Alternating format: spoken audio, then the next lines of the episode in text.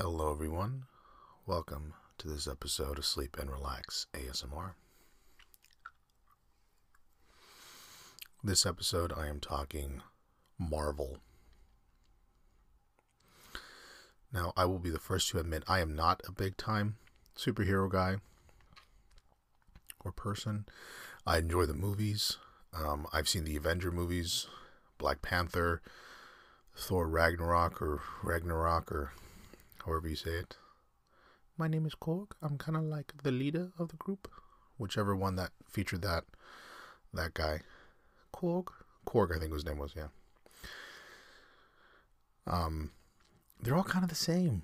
You know, that's that's one of the things. I mean, that that was what made this. Uh, that's what made uh, Ragnarok or Ragnarok, whatever it's called, kind of interesting. Is it was a little bit of a. Um, it was a little bit funnier.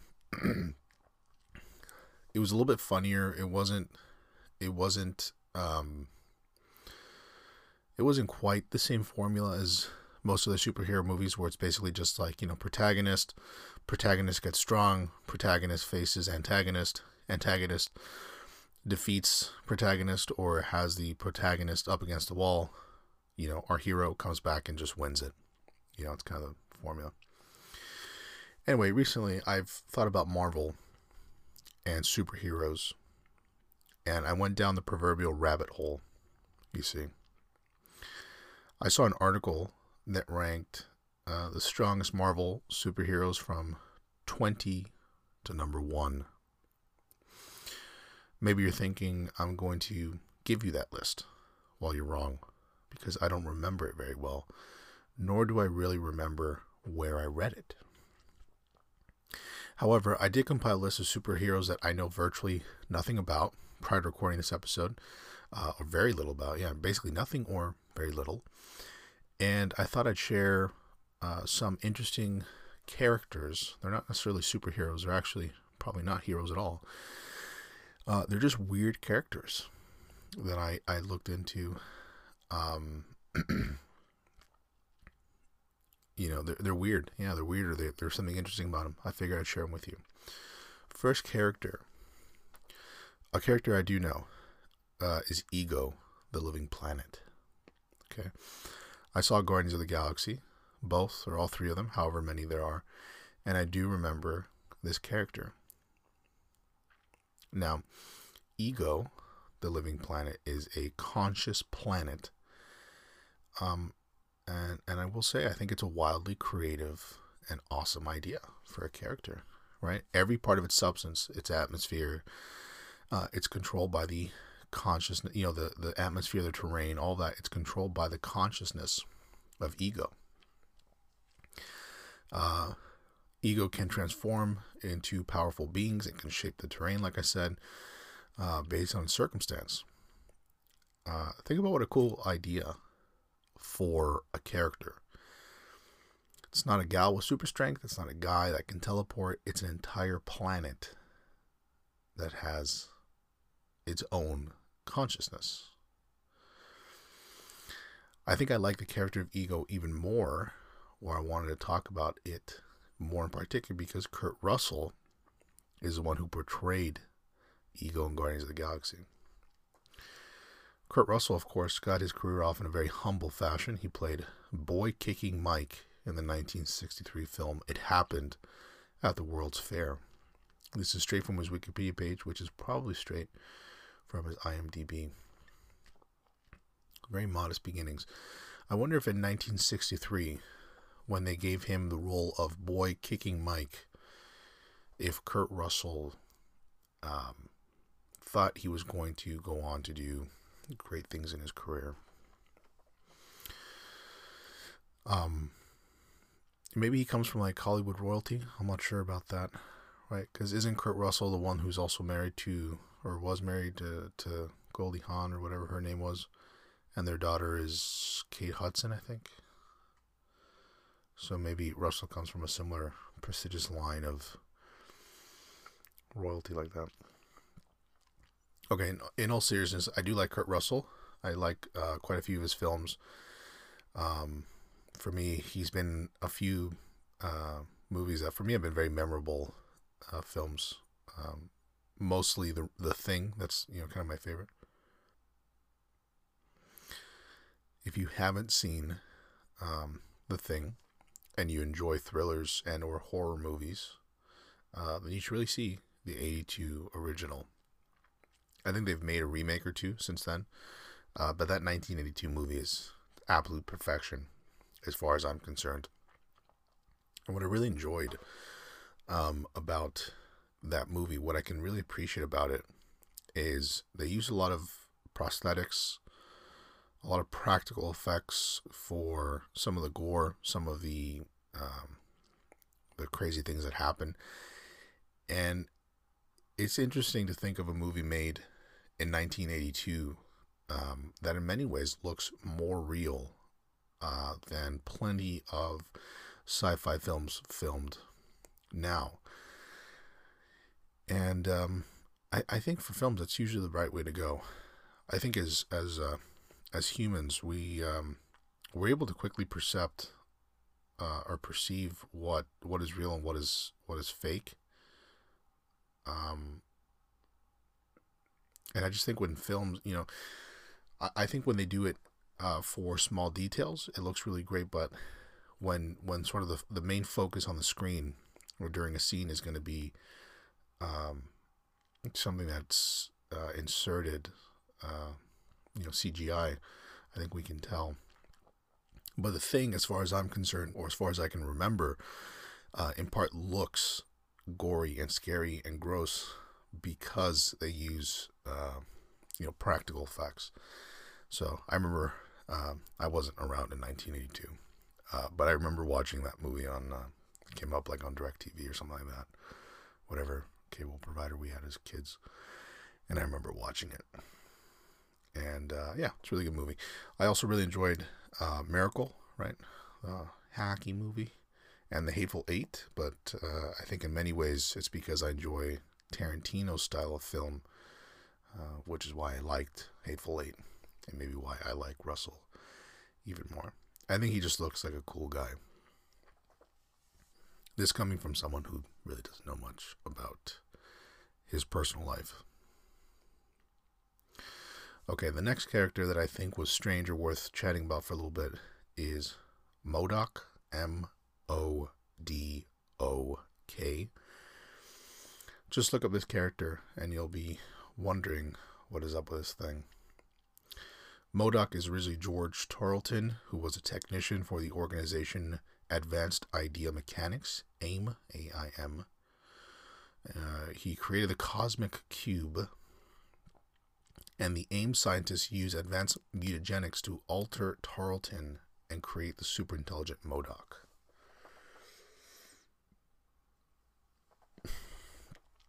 It's just a weird um, background story, weird looking character. Uh, MODOK goes on to become ambitious, kills his former masters, and takes control of AIM. He is a common antagonist to Captain America, battling the hero on four plus occasions. Just Google that. You know, I think MODOK. I, I don't know how prevalent he is. Again, I'm not a I'm not a comic book guy and I'm not a, a Marvel guy per se. I do, as I've said, I enjoy the films, but you know, I don't really follow a lot of the lore or a lot of the uh, storyline. Uh, look him up. He's a weird looking little little character. All right, another character that caught my attention: Howard the Duck. Bum, bum, bum. AKA Master of Quack Fu, AKA Feathered Fury. Not making this up, people. Howard the Duck was introduced in 1973's Adventure into Fear, number 19. Uh, Howard the Duck did not have any superpowers. The only thing that made him extraordinary was the fact that he was a talking duck. So he's basically Donald Duck. Okay, that's what Marvel did. He's basically just Donald Duck. And the funny thing is, if you look at the comic uh, book uh, or the comic cover it just looks like Donald Duck, and he's like wrapped up in chains, like in insane asylum.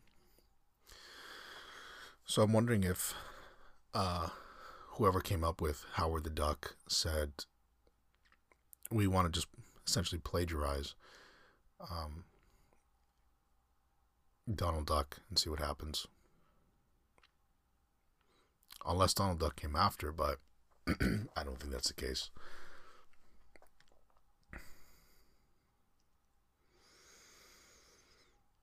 I mean, on top of that, I mean, they could have they could have made Howard the Duck. I mean, given maybe a different aesthetic.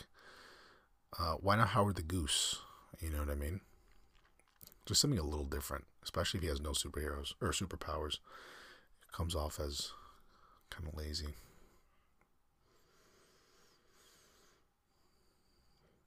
Yeah. Adventure into Fear. That's the other thing is how are you gonna have a character named Howard the Duck on the f- cover and per, you know probably the, the, the hero in a comic series titled Adventure into Fear. Hmm.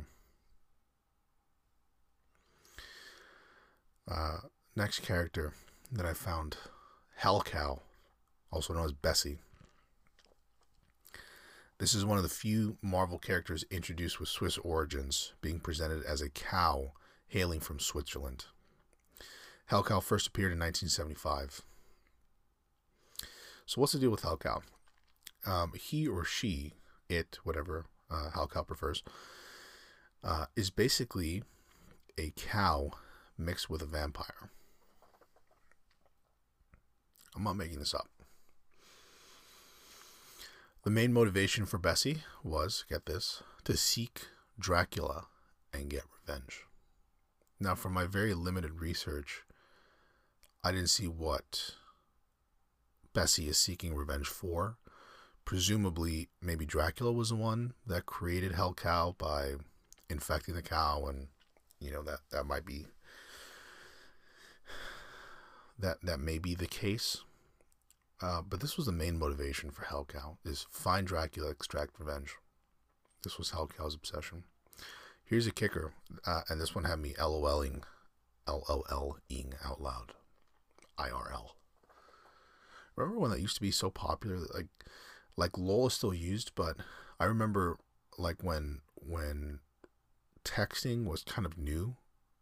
Like, as as young people, we we kind of my experience. I'm curious what yours was.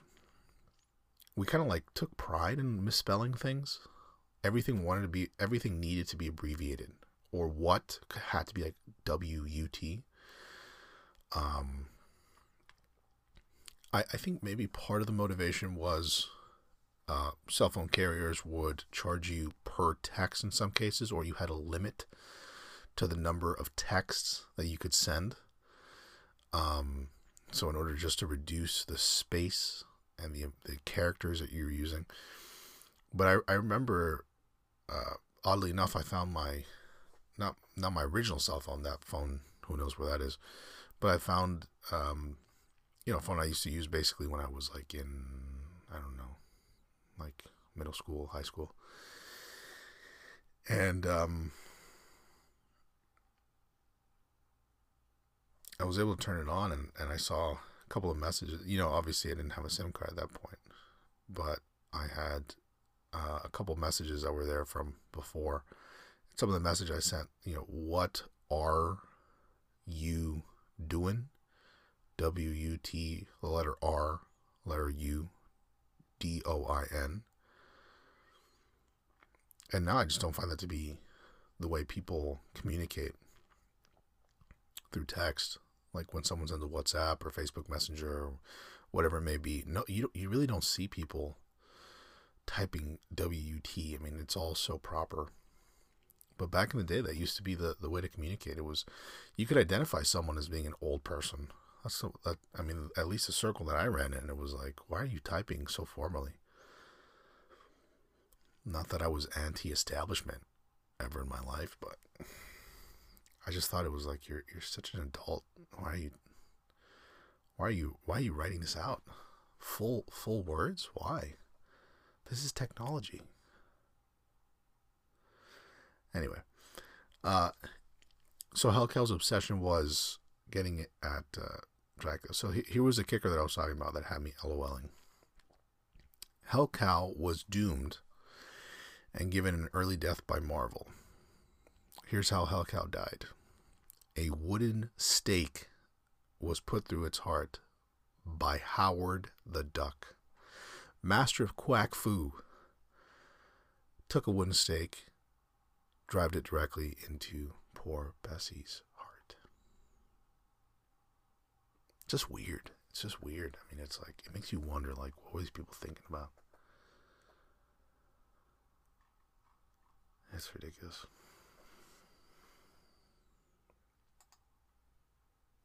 Craziness.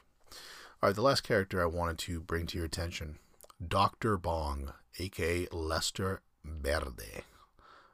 They probably say Verdi. But it's uh, green in Spanish, so I'm saying Verde. Verdi. Yeah. Okay, so if you look up Dr. Bong, uh, it's an interesting image, you'll find.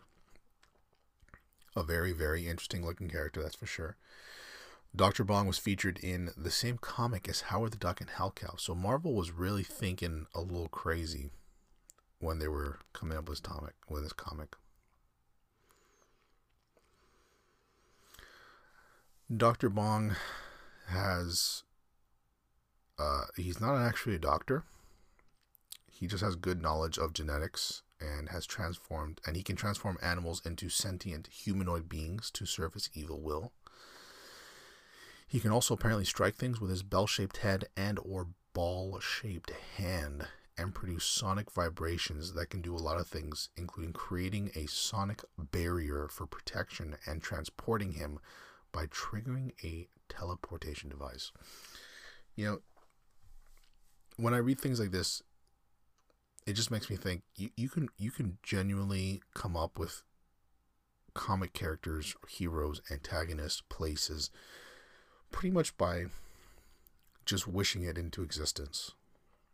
How do you have a character named Lester who becomes Dr. Bong? He has a bell shaped head and a ball shaped hand. And and then went through this. You know. Because the thing is, Dr. Bong, he got a little bit of runtime. He was featured in comics alongside She Hulk, Deadpool, and even The Amazing Spider Man as recently as 2008. So it's not as if Dr. Bong was like Howard the Duck. You know, Howard the Duck and Hellcow, they had a very short lifespan. You know, they were alive in the 70s basically. They had a, a very brief run. And they said, why do we have, why did we plagiarize Donald Duck? Why do we have a cow that's a vampire? Why not just a regular vampire? You ever think that sometimes people come up with things that are a little bit too elaborate for their own good? Because wouldn't it have just been just as interesting to have instead of Hellcow, you have like Hellbat. He's just a vampire that kind of looks like a bat, right? Not that I'm telling Marvel what to do. They're obviously honest and good stuff. So yeah, as recently as 2008, you would be able to pick up a comic and see Dr. Bong. Dr. Bong. So Lester is the original form of Dr. Bong. He was a journalist uh, or a journalism student whose hand was severed by a miniature guillotine when performing with the bank Mildred Horowitz.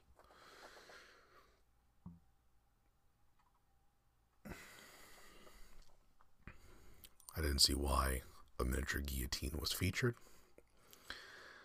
I didn't quite notice, or I didn't quite. It was just apparently severed. Dr. Bong goes on to be pitted against She Hulk, and it's a weird timeline for Dr. Bong, all in all. There was something about quintuplets, there was something about he was maybe attracted to She Hulk. She Hulk eventually defeats him. I'm not quite sure. It's um, a little bit of a weird story. So there you have it. We learned about Ego, Hellcow, Howard the Duck, MODOK, Lester Verde, Verde, Dr. Bong. Weird stuff. Curious to know if you guys have any Marvel characters or maybe DC characters. Maybe I'll do that next, like strange uh, DC uh, characters.